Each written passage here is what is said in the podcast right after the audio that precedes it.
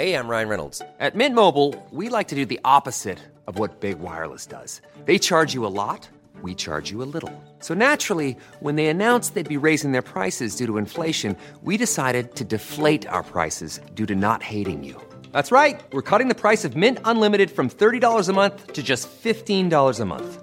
Give it a try at mintmobile.com slash switch. $45 upfront for three months plus taxes and fees. Promo rate for new customers for limited time. Unlimited more than 40 gigabytes per month. Slows. Full terms at mintmobile.com. Spring, is that you? Warmer temps mean new Allbirds styles. Meet the Superlight Collection, the lightest ever shoes from Allbirds, now in fresh colors. They've designed must have travel styles for when you need to jet. The lighter than air feel and barely there fit make these shoes some of the most packable styles ever. That means more comfort and less baggage. Take the Superlight Tree Runner on your next adventure. Its cushy, lightweight foam midsole supports every step, and the extra outsole traction gives you the grip to just go for it. The eucalyptus fiber upper adds next level breathability to keep you going all day. Plus, the Superlight Tree Runner is comfortable and ready to go right out of the box. So, what can you do in a superlight shoe? What can't you do is the better question. And because they're super packable, the real question is where are you taking them? Experience how Allbirds redefines comfort. Visit allbirds.com and use code SUPER24 for a free pair of socks with a purchase of $48 or more. That's A L L B I R D S.com code SUPER24. På min taco så har jag, jag är en extremt lat eh, tacos-människa. Asså? Så på min tacos har jag, om jag gör dem själv, typ bara köttfärs och eh, jag gillar de här mjuka grejerna och eh, majs. Mjuka grejerna. Och eh, så gör jag en fu- eh, så här fusk eh, där jag, jag, jag brukar kalla mig själv avokadoviskaren. För att jag är bäst på att hitta bra avokados. Okej, men vad är Men- fuska, äh, fusk Ja, det är att man tar dem, mojsar dem och sen så tar en sån här färdig sås från Santa Maria och blandar i det. Eh, och, Vänta, vänta, stopp. Är det, är det kryddmixen eller är det sån där sås? Ja, sån här sås. Jaha! Ja, det, är, eh, det blir en perfekt. Och sen så lite ost. Problemet med tacos när man har bott själv i typ 15 år är ju att det blir så jävla tragiskt att sätta upp massa små skålar och göra så här, göra lite me time. Eh, Så att de har varit extremt tragiska. Nu lever jag i ett förhållande och då lagar han mat för att min mat eh, är, som jag nämnt tidigare, extremt tragisk. Eh, så då blir det värsta så här, åh det är karamelliserad majs och det är någon salsa. Han är alltid så gullig också att jag typ står och skär gurka och så gör han allt annat. Och han bara, vad, vad duktig du är. och så, och, och Men så känner du, kan du jag. uppskatta den här då, om man ska säga lite inte så tragiska tacosen, eller känner du så här, du kan lika gärna bara slänga upp det på en tallrik? Jag uppskattar det jättemycket. Men samtidigt så var det någon gång som han inte var hemma och jag gjorde min tragiska version och jag var såhär, fan det här är rätt nice ändå. Det är liksom ingen disk, det är inga bunkar, det är bara så att det är en tallrik som används för att ordna allt. Pretty good crowd for a Saturday, and the manager gives me a smile. Cause he knows that it's me they've been coming to see, to forget about life for a while. Välkomna kära, kära lyssnare till podcasten Mina värsta gig som görs utav mig, Niklas Runsten. Och idag så har jag äran att få sitta med komikern Felicia Tomala. Hej! Hej! Du är, jag skulle ändå vilja säga att du är ju gans, du är en rutinerad komiker. Det är jag. Det är du, eller hur? Men har varit ny och lovande de senaste sju åren. Hur länge kan man vara ny och lovande? Ja, jag hoppas att det tar slut nu efter sju och ett halvt år. och att det nu jag bara är... Men eh, jag tror man kan vara det extremt länge. Jag tror Amy Schumer sa också någon gång att hon var... Så här, vad säger man? Att hon var så här, Uh, nej. rising. Ja, verkligen. Så här, d- Den typen av så här, stjärnstoft eh, har glittrat över den i typ tio år. Mm. Så jag tror man kan vara det väldigt länge innan man typ slår igenom. Så gillar folk att använda de orden för att marknadsföra en. Sä, säger de det i, alltså när du får, om du ska gigga någonstans och någon gör ett Facebook-event, står det så här, och den lovande? Eller är det, har, har du gått förbi den stämpeln? Lovande är ju lite Ja, är tveeggad komplimang. Men eh, typ stjärnskott, sådana där grejer. Men det är väl allmängiltigt för alla som inte har slagit igenom, men Mm. som man vill säga att den här personen kommer snart slå igenom. Men vad säger du själv? Är det stjärnskott eller stjärna? Alltså, jag är väl, jag är en, eh, en stjärna i ett stjärnskottsförpackning. Eller i, i en stjärnskottskarriär. Fantastiskt. Men okej, när började du med stand-up? Jag började för sju och ett halvt år sedan, Mm. ungefär. Vad hände då? Eh, jag brukar säga att det var en mindre psykos. Okej. För att jag är lite osäker på... Eh, men jag hade ett svintråkigt kontorsjobb. Jag kände att livet var över. Jag var 22, men jag kände att livet var över. Eh, jag var så jävla gammal. Och sen så eh, fick jag väl bara någon liten kraft någonstans ifrån och bestämde mig för att jag skulle bli skådespelare, att jag haft så hemliga drömmar om hela Mm. livet. Och sen så på något sätt så halkade jag in på stand-up. Och när den idén väcktes så var det så självklart för mig att det var det Mhm. jag skulle hålla så här, Självklart ska jag hålla på med. Hur kan jag inte ha kommit på stand-up innan? Men var Så- det när du väl hade börjat eller var det typ att du bara satt på bussen och inser att det är klart, det är klart det ska vara det här? Eller? När jag satt på kontoret och kollade efter en kurs och då hittade jag en på ABF för Isak Jansson. Mm. Och det var typ då jag sa, ja ah, men det här, det, det kommer bli min grej. He- 100 procent. Hade du koll på stand-up innan? Var du ett fan? Vad gillade du? Humor? Eller? Jag har alltid älskat humor. Mm. Så parlamentet var heligt för mig Mm. när jag var liten. Att det var, jag var tvungen att vara hemma på söndagar minst en halvtimme innan så man kunde titta på programmet innan. Mm. Det var så viktigt för mig. Väldigt aspig som barn. Men att jag skulle se det där programmet innan och sen så skulle allting, allting vara rätt och så skulle jag titta på Parlamentet. Så att det fanns ju i mig, jag har alltid använt humor som en försvarsmekanism och tycka, Mm. tyckt att det är väldigt roligt. Och alla mina kompisar är väldigt roliga. Så jag har ju så omgett mig med humor. Men jag hade bara varit på stand-up en gång. Och det tyckte jag var jättekul. Och jag kommer ihåg att jag tänkte sig, undrar ifall man kan göra det här när jag var där. Men sen så bara släppte jag det. Det borde ha kommit upp innan, men det, det hade bara inte slagit mig att jag kunde göra det. Men det kanske var då att du, liksom, du sitter på ett pisstråkigt jobb och liksom, du behövde gå så långt så att det kunde vända Ja. liksom, till något positivt. Jag tror ju stenhårt på livskriser. Ja. Det är sällan att det är man, bra. Ja, det är sällan man hör någon säga ja, jag hade en livskris och sen så skaffade jag tråkigare jobb och, och livet gick ännu mer. Det finns ju såklart de historierna, det är bara det man inte hör. För att inte de- de som sen går ut och berättar hallå, det sket sig mig", nej, det är liksom. de som är döda nu. Eh, utan, men jag tror verkligen, jag hade så världens livskris och genom det så hittade jag stand-up och genom, på grund av att jag hittade stand-up så tog jag mig igenom det. Mm. Så att jag har också någon så konstig tacksamhet till stand-up i sig. Att jag känner att det räddade mig genom en svår period.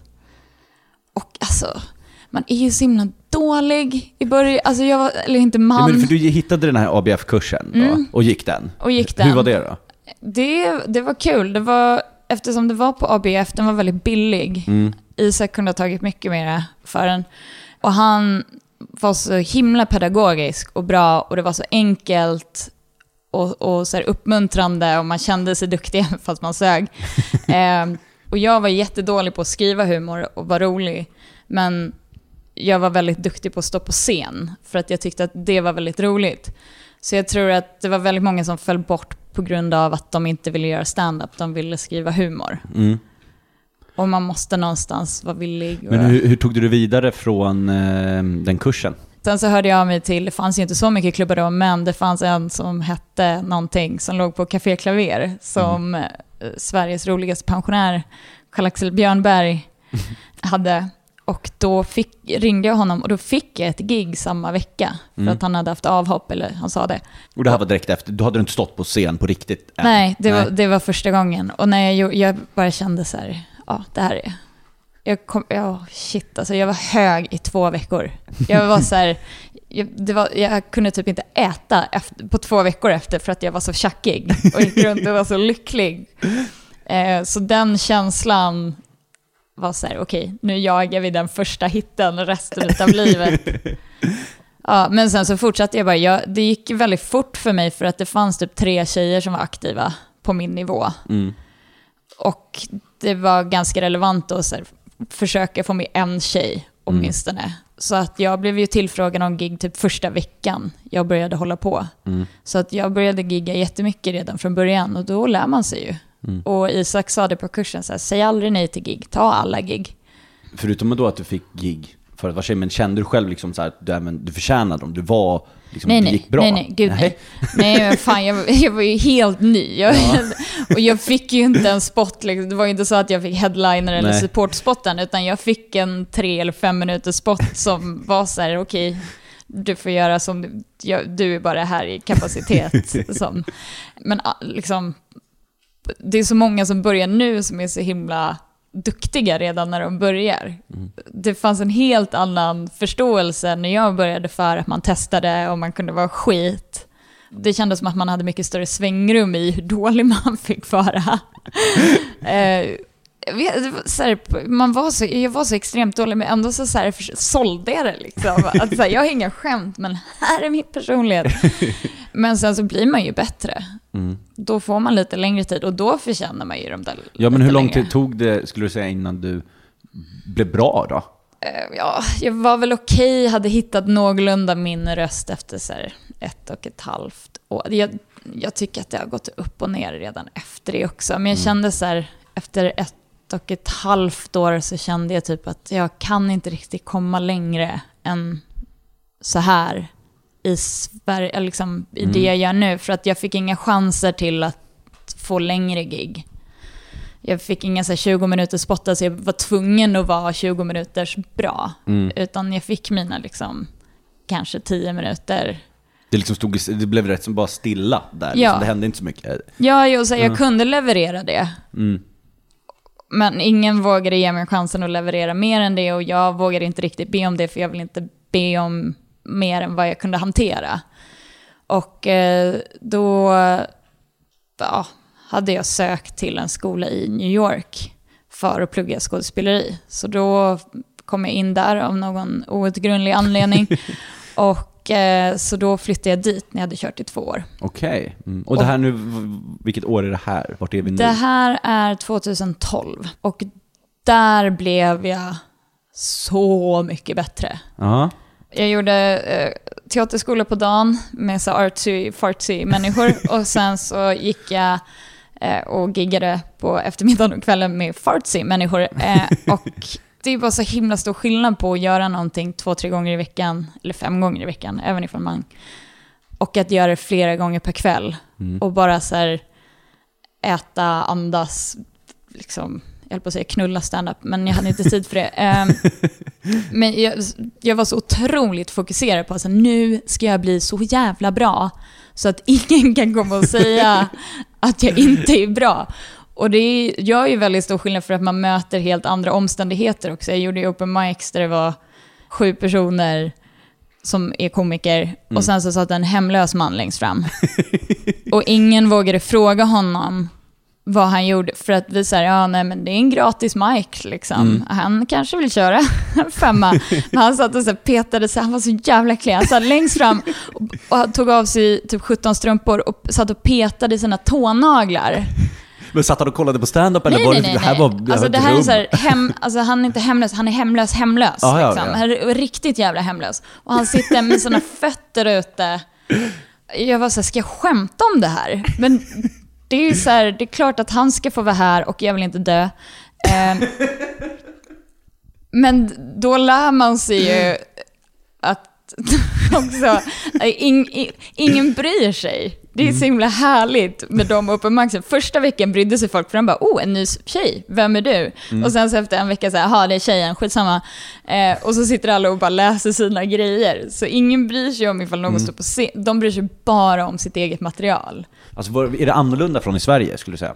Eh, det är väl annorlunda för att komiker har- en helt annan inställning. Att de giggar mycket, mycket mer.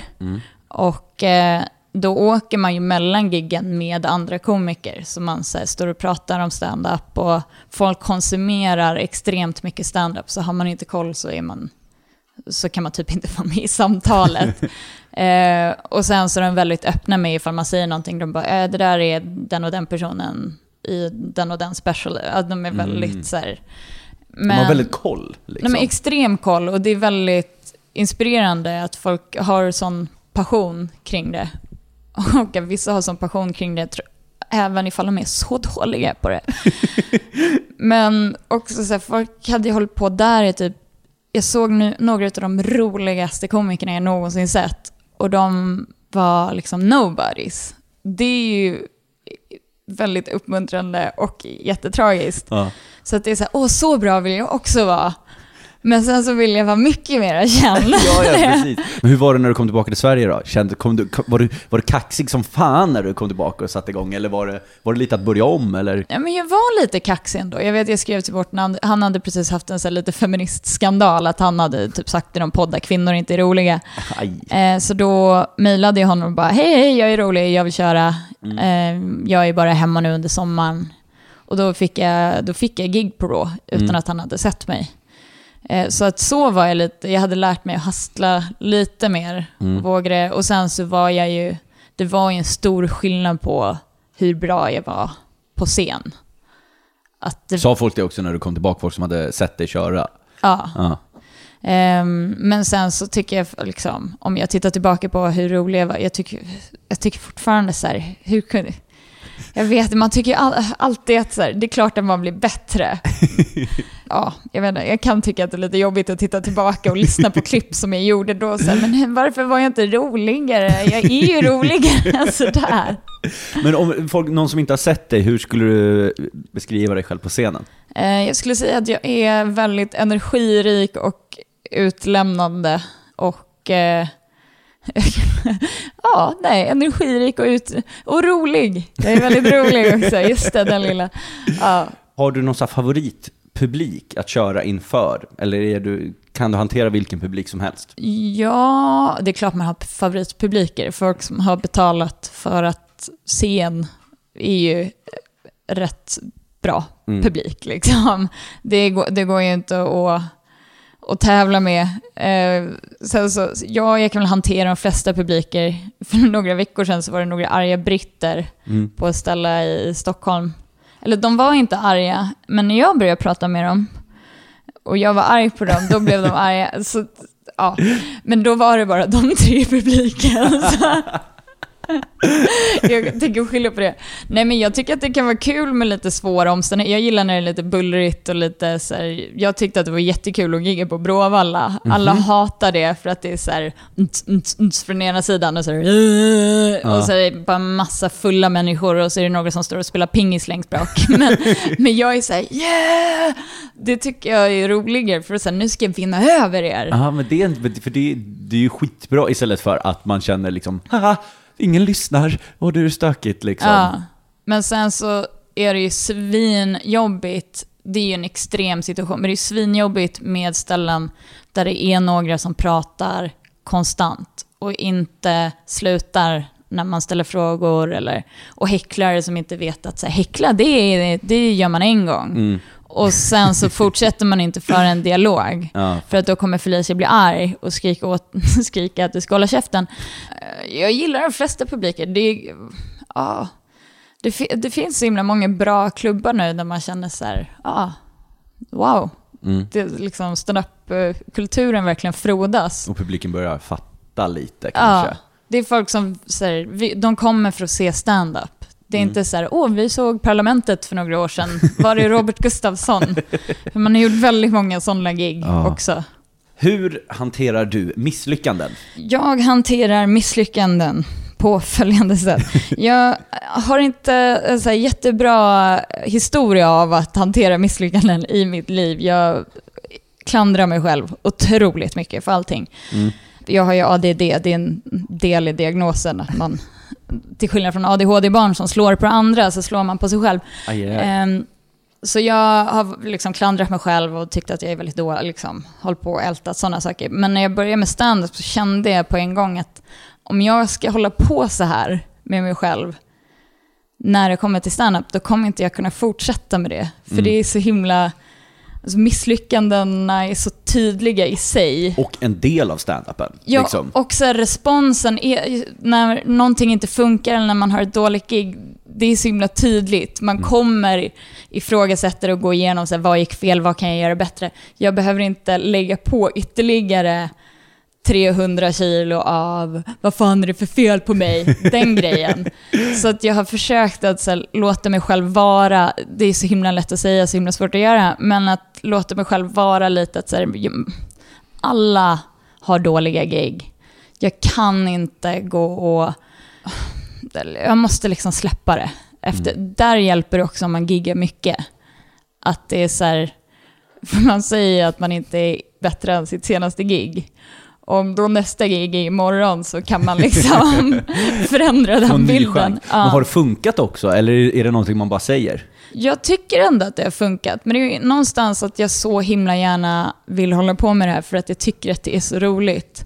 Att jag har typ varit tvungen att hitta något självförtroende som jag inte visste att jag hade inom mig. Och säga, jag är rolig, det där gick åt helvete, jag vet vad jag gjorde fel, nästa gång så kommer det inte bli så. Och sen så desto mer man giggar, desto större, liksom, desto fler bra grejer har man i bagaget där det är så här, ja men jag kan inte gå och säga att jag är dålig för jag har gjort det här och det här och det här som gick så jävla bra. Om jag bara tittar objektivt på det så är jag inte dålig. Men sen så är det ju så här vissa gig när man har varit så jävla dålig och man går därifrån och man säger åh, åh, jag kan ö, inte tänka på det här. Nu, liksom, jag måste tänka på något annat. Men har det varit, för, spelar du in dina gig? Ja. Är det, lyssnar man på det i någon form av terapi, eller är det ett självskadebeteende att lyssna på dåliga gig i efterhand? Jag brukar lyssna på dem när jag går hem, åker hem. Mhm, mm. För att annars så skjuter jag upp det så blir det aldrig av. Och sen, och sen så blir det ju, man spelar ofta in sig själv väldigt mycket och så hör man inte riktigt publikreaktioner. Så att om man lyssnar på ett gig några dagar senare och inte kommer ihåg riktigt reaktionerna heller så kan det bli ganska skevt. Mhm. För att man inte riktigt hör hur det gick. Men har det gått riktigt, riktigt dåligt så vet man ofta så här, aha, det började där tre sekunder in. och, sen, och sen så, då, Det, det kan man skippa. ja då. då behöver man, ja, det är bara att gotta sig i, Vilken är din sämsta egenskap som människa? Okej, min nej men en av mina sämsta egenskaper är väl att jag håller på att klandra mig själv och mår väldigt dåligt och låter det gå ut över andra också. Mm. Är det folk i din närhet eller kan det vara en random person på bussen? Nej, det är folk, det är sällan det går ut över någon random på bussen. Mm. Eh, då ska de ha gjort någonting.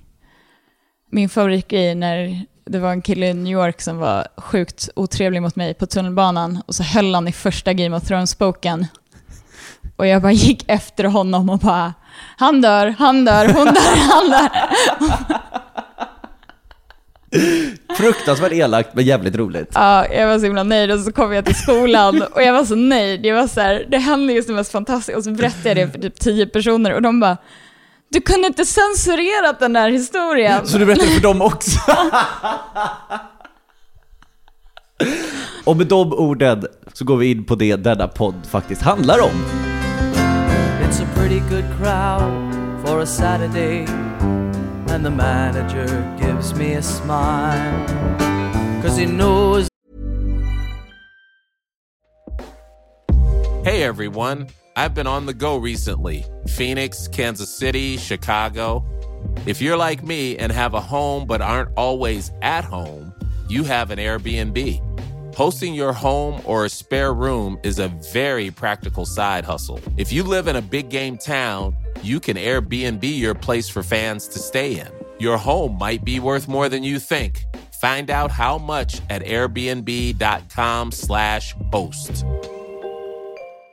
Ryan Reynolds here from Mint Mobile. With the price of just about everything going up during inflation, we thought we'd bring our prices down. So to help us, we brought in a reverse auctioneer, which is apparently a thing. Mint Mobile unlimited premium wireless. Ready to get 30, 30, bit to get 30, bit to get 20, 20, 20, bit to get 20, 20, bit to get 15, 15, 15, 15 just 15 bucks a month. So, Give it a try at mintmobile.com slash switch. $45 upfront for three months plus taxes and fees. Promo rate for new customers for limited time. Unlimited more than 40 gigabytes per month. Slows. Full terms at mintmobile.com.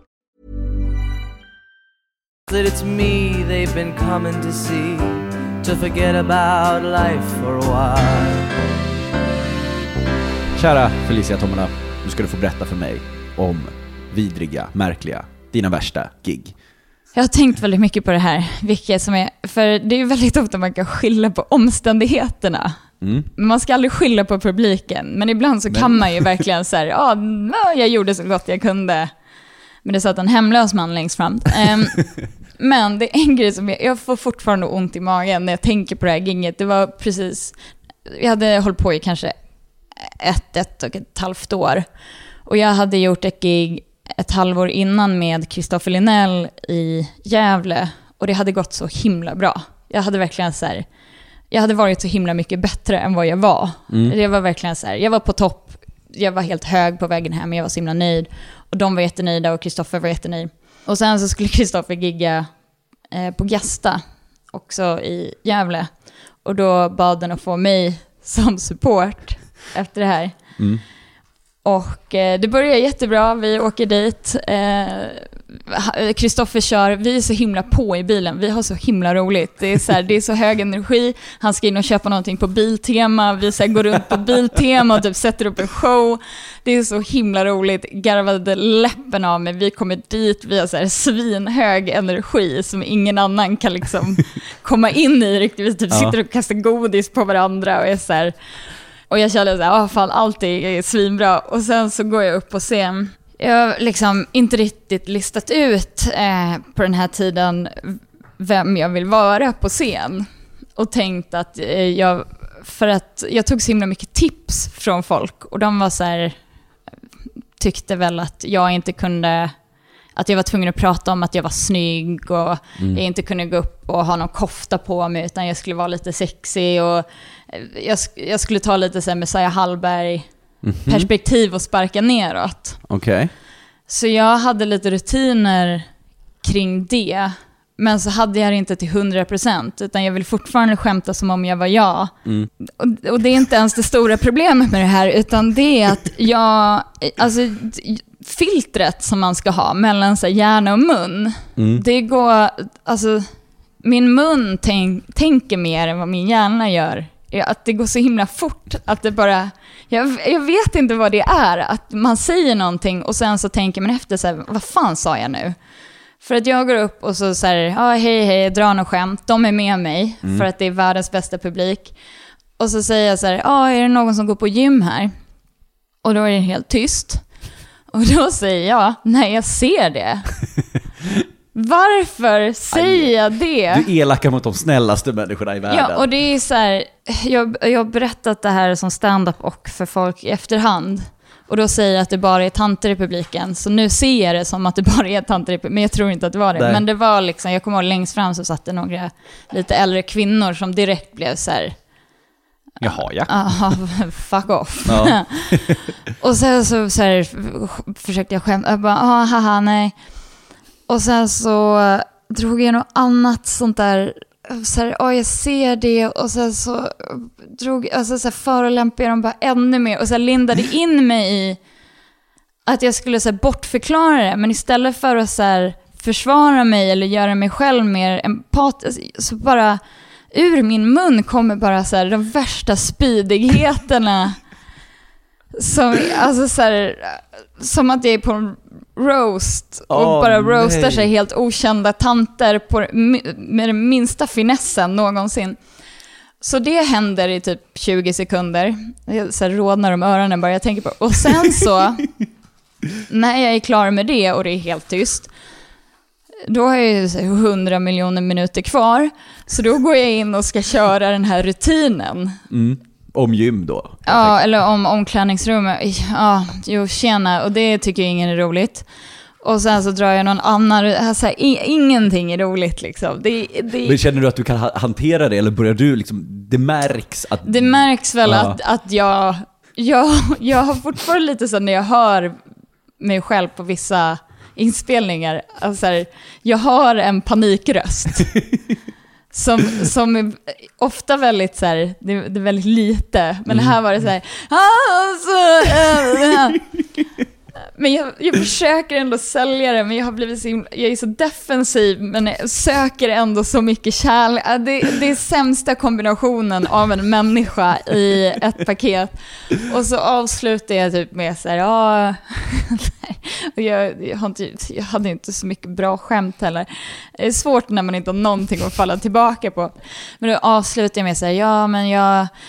Vad fan, är det något skämt om att eh, jag trodde att man skulle ligga med killar för att de ska tycka om en. Men nu har jag fått reda på att man kan få pengar för det. ja, tack för mig. Eh, och så går jag, och jag så här, blick, alltså Kristoffers blick, när jag möter honom, för att publiken har suttit helt tysta och typ så här, de har försökt sympatiskratta. Men, äh. Och det är så jobbigt också ifall jag hade känt så här, men de här vill inte tycka om mig, men jag verkligen gjorde det så himla svårt för dem att tycka om mig. Men hans blick när jag går av, att han bara så här, han bara, ah tack liksom. Hur var den bilresan tillbaka? Ja, och sen så är det då bilresan tillbaka, där, alltså, där jag bara känner så här att jag typ måste dö. Och, och jag säger, jag borde bara hoppat i vattendraget utanför klubben in, så att jag slapp den här bilresan hem. Hur gick det för honom först? Det var, Jo, det gick bra, men han fick ju kämpa rätt ordentligt Aj, i början. Åh shit alltså. Ja, Det, det, var, det var lite så här tungrott för att det var så lite glest. Mm.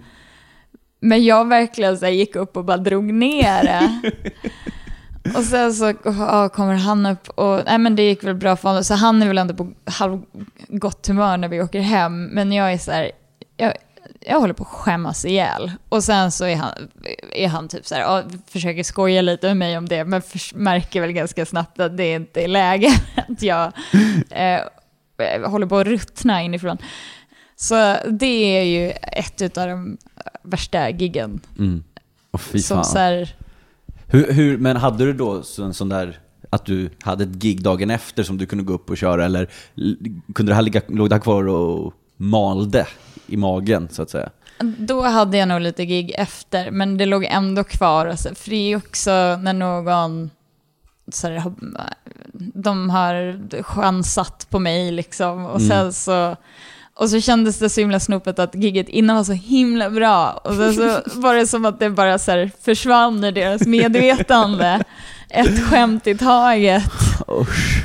Så det, det var ju fruktansvärt för att jag var jättedålig. Mm. Och sen så, jag har ett annat så riktigt skamgig. Som jag, typ medan jag säger det här så, så tänker min hjärna så här, men vi kom ju överens om att vi inte skulle ta upp Vill du berätta om det då? Lite kort så var det, precis när jag hade börjat så var det en engelsk komiker som tog med mig på ett företagsgig. Ja. Så, så det här omständighet, alltså så här, det är inte mitt fel att det gick dåligt. Man tar med på ett svinstort företagsgig och jag ska prata engelska. Hade du kört någonting på engelska Eh, då? jag hade kört två gånger på engelska typ. Och han tar med mig på det här.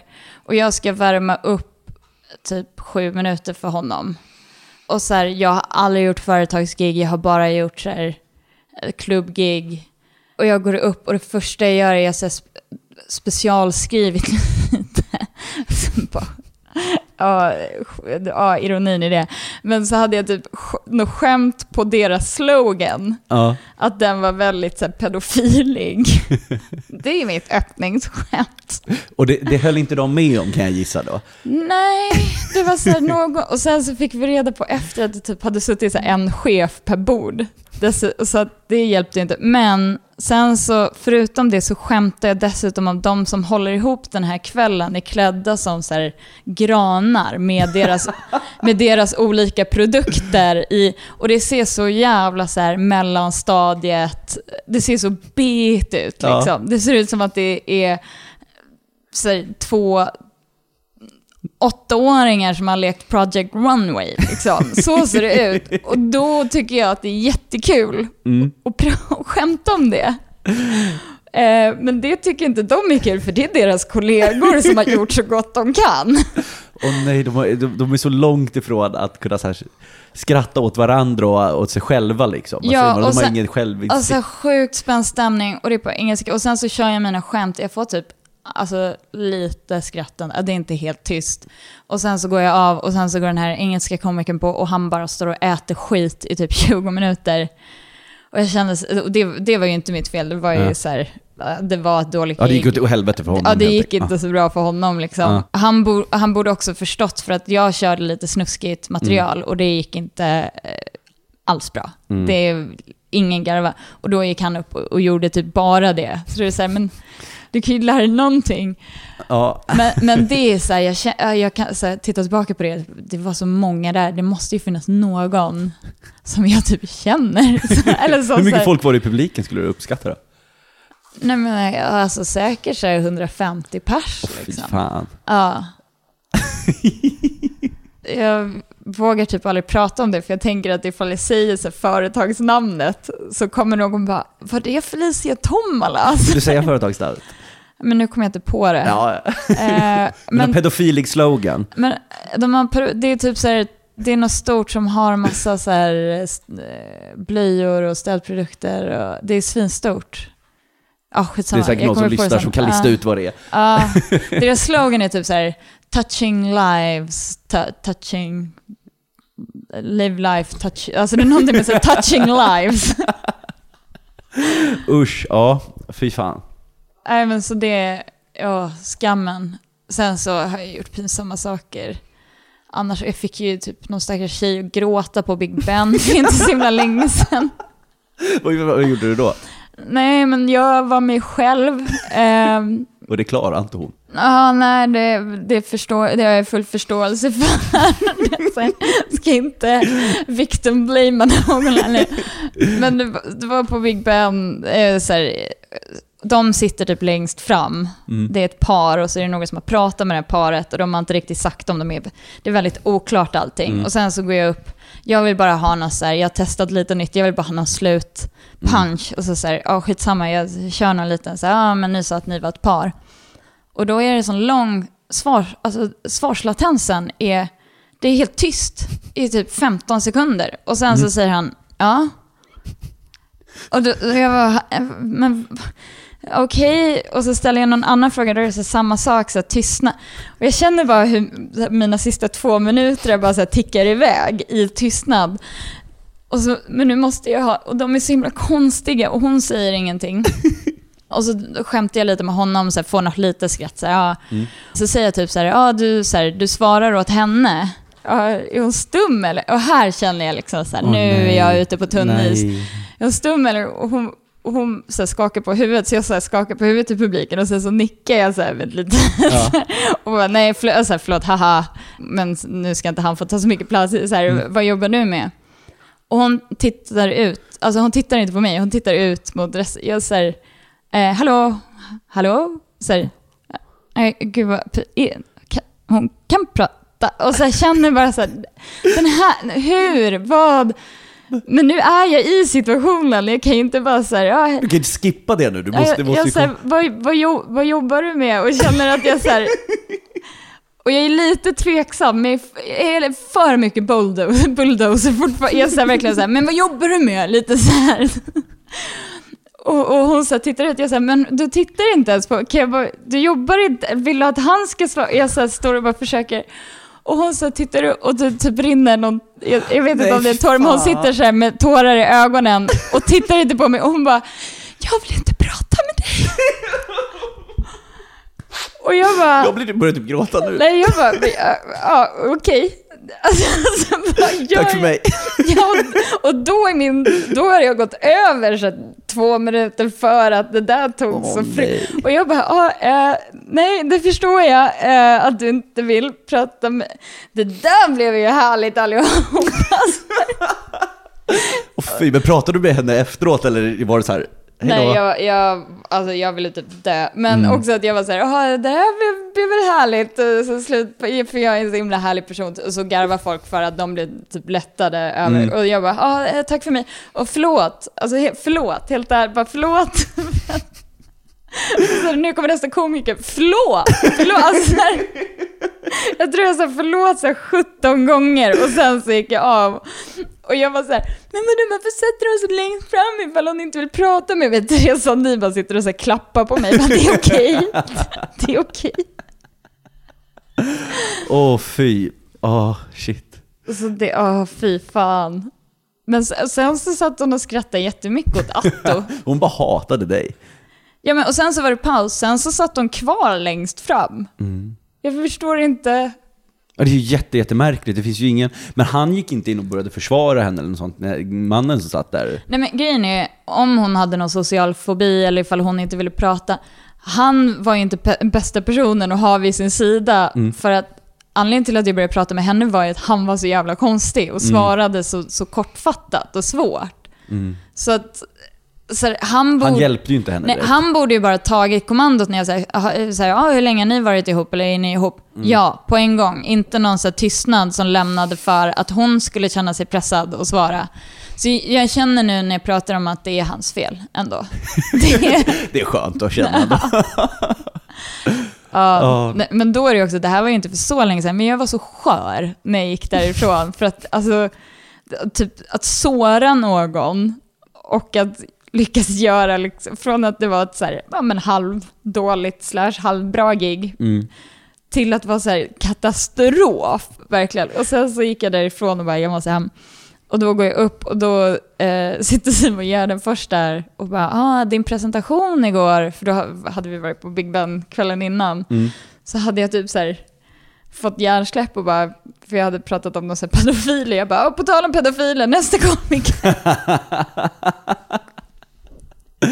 så då kom jag upp och Simon bara, ah, tack så jävla mycket för det. Jag bara, men förlåt. Du är så skör. Så skör. Jag bara, haha, vet inte vad jag...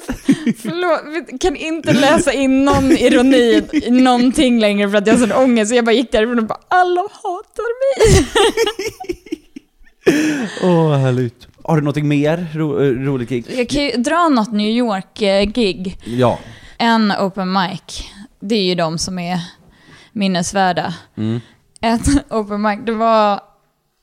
Tidigare ikväll så var det en gubbe som... Han var ganska lik Larry David. Mm. Och han, väldigt ofta så är jag enda tjejen på open mics. Första kvällen jag var nere på en open mic så var det jättemycket tjejer och jag bara shit vad coolt så att det är så mycket tjejer. Det var typ enda gången det var mer än två tjejer. För att jag förstod sen att de måste ha bestämt vilka kväll, alltså att de gick i grupp Mm, med att- varandra. För att annars blir man själv liksom. Ja, och då är folk jobbiga. Men då är så någon kväll med den här gubben och jag är ensam tjej och han har någon rutin om hur vidriga kvinnor är.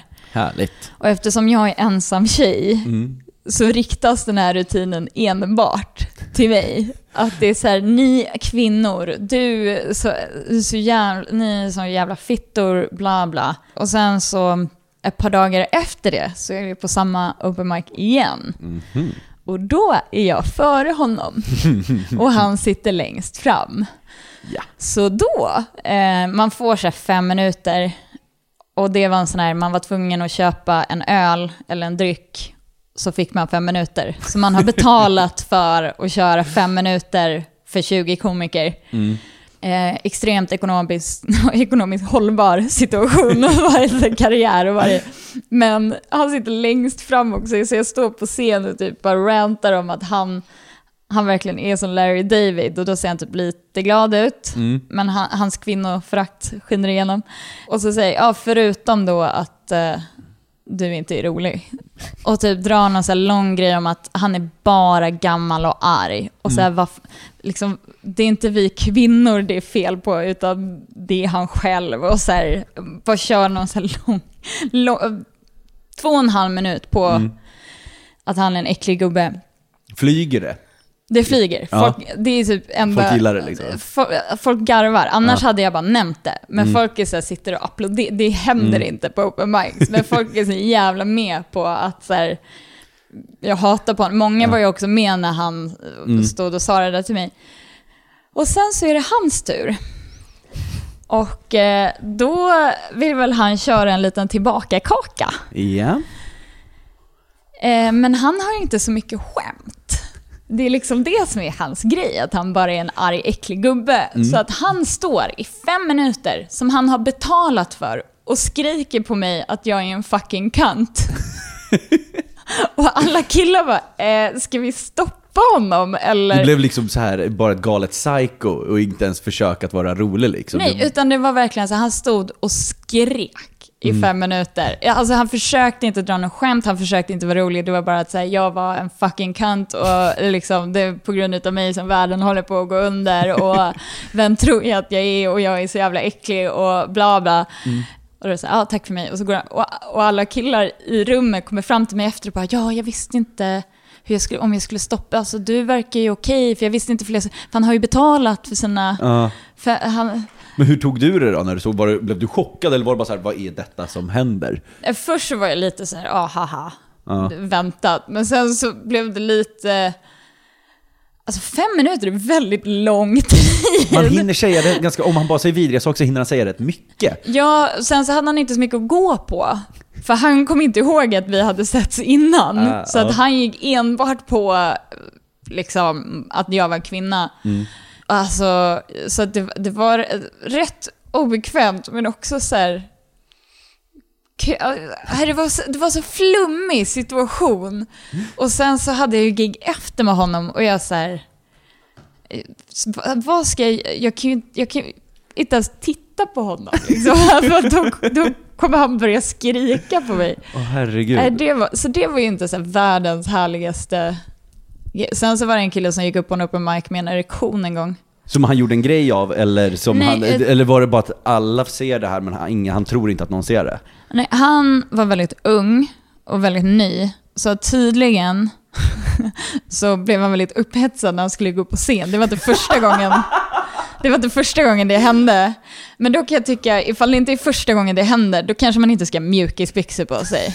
Alltså sorry, men det finns, det finns mer erektionsproof byxor än mju, grå mjukisbyxor liksom.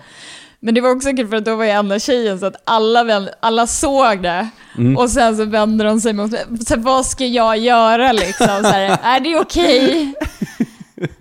Ja, gud vad mycket märkliga grejer. Ja, men han, han hade gått upp på Broadway Comedy Club, där hade de så här bringers, där man skulle ta med sju personer eh, och då fick man tio minuter. Men då är det ju, det är typ 100 pers. Han hade tydligen gått upp där. Och då hade någon tjej längst fram bara, eh, hallå?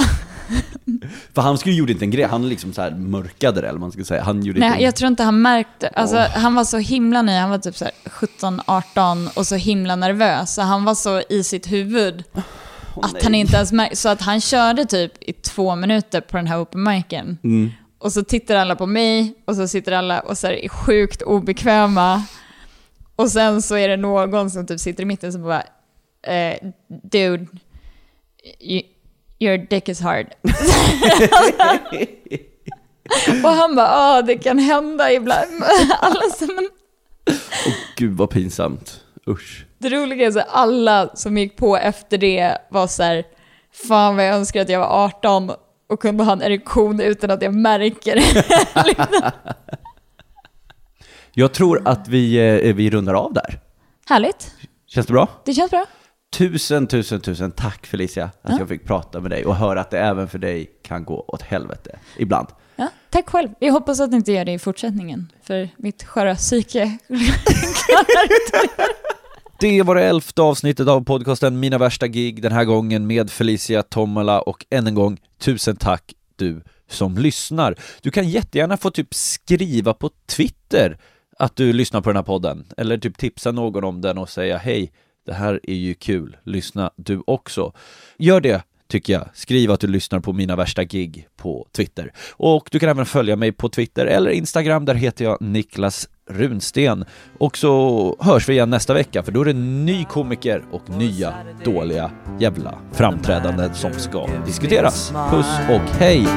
Cause he knows that it's me they've been coming to see To forget about life for a while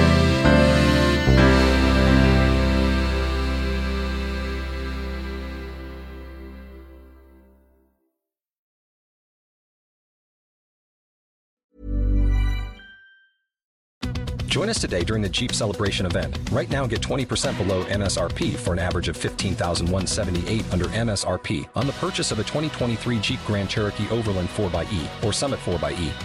Not compatible with lease offers or with any other consumer incentive offers. 15,178 average based on 20% below average MSRP from all 2023 Grand Cherokee Overland 4xE and Summit 4xE models in dealer stock. Residency restrictions apply. Take retail delivery from dealer stock by 4 1. Jeep is a registered trademark.